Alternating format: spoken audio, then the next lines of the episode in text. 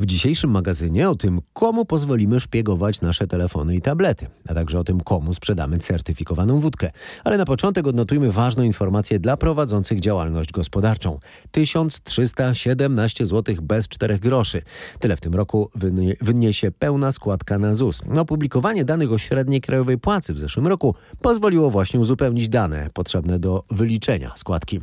Ta składka na ZUS jest zatem wyższa niż w zeszłym roku o prawie 90 zł miesięcznie i to jest najwyższy skok od lat.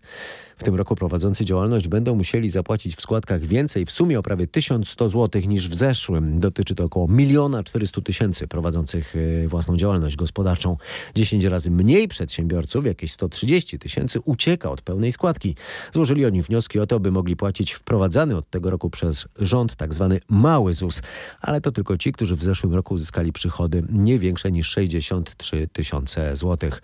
ZUS dostanie od nich mniej o kilkadziesiąt milionów złotych ale od pozostałych zbierze więcej jakieś półtora miliarda i to się nazywa zmniejszenie obciążenia.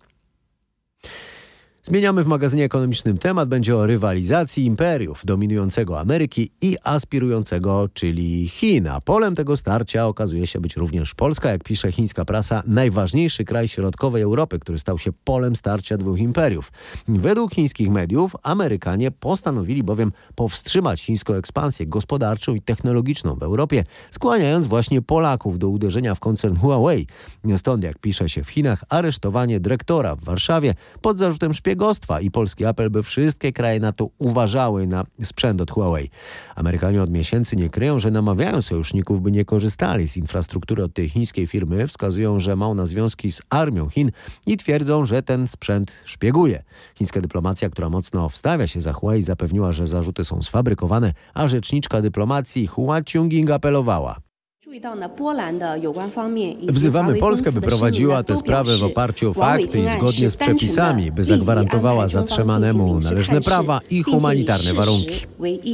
Przekaz bez owijania w bawełnę zaserwował natomiast związany z partyjnym dziennikiem China Daily i tabloid Global Times, który przewiduje, że chińskie władze uświadomią światu, że Polska to tylko wspólnik Ameryki, a także dodaje Polska musi zapłacić za tę zniewagę. Eksperci podchodzą do całej sprawy z większym spokojem.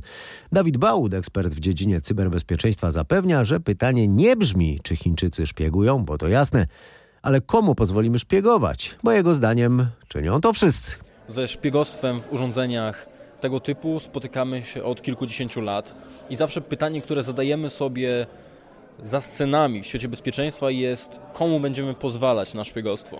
Bo koniec końców musimy korzystać z tych urządzeń elektronicznych i pytanie jest, którego wytwórcy urządzeń chcemy korzystać. Wtedy wybieramy tak naprawdę mniejsze zło, bo nikt obecnie przy obecnym poziomie skomplikowania technologicznym, technologicznego nie jest w stanie zweryfikować tego, czy wszystkie chipy znajdujące się w urządzeniu, czy wszystkie elementy oprogramowania znajdujące się w urządzeniu nas nie szpiegują, nie robią czegoś ponad to, co jest w reklamie danego urządzenia. Mówił ekspert w dziedzinie cyberbezpieczeństwa Dawid Baut. A na koniec magazynu ekonomicznego RMFFM jeszcze o jedynym rozpoznawalnym, właściwie na całym świecie, uznanym produkcie z Polski. Wódce. W minionym tygodniu polska wódka obchodziła szóstą rocznicę przyznania jej oznaczenia geograficznego. Definicja polskiej wódki, oznaczenie geograficzne, którym się posługujemy, od, odwołuje się do najbardziej tradycyjnych polskich surowców, ale i też tradycji wytwarzania y, wódek w Polsce. To jest przede wszystkim żyto, pszenica, jęczmień, przężyto lub ziemniaki. E, zauważał prezes Stowarzyszenia Polska Wódka Andrzej Szumowski i dodawał, że bez względu na to, czy trunek narodził się tak naprawdę w Polsce, czy może w Rosji, to w naszym kraju ma ogromną i nieprzerwaną tradycję. W klasztorach mnisi, bo ci byli najbardziej zaawansowani, e, rozpoczęli pierwsze alchemiczne wręcz doświadczenia z destylacją.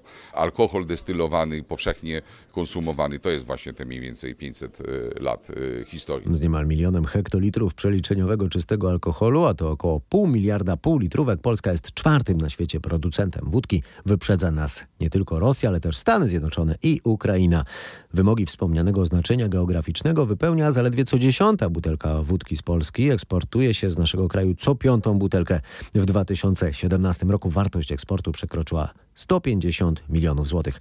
A oznaczenie geograficzne polska wódka jest chronione w wielu krajach, w Peru, w Kolumbii, Korei Południowej, w krajach Ameryki Środkowej, w Gruzji, Mołdawii czy Ukrainie. Na razie nie jest jeszcze chroniona w Stanach Zjednoczonych.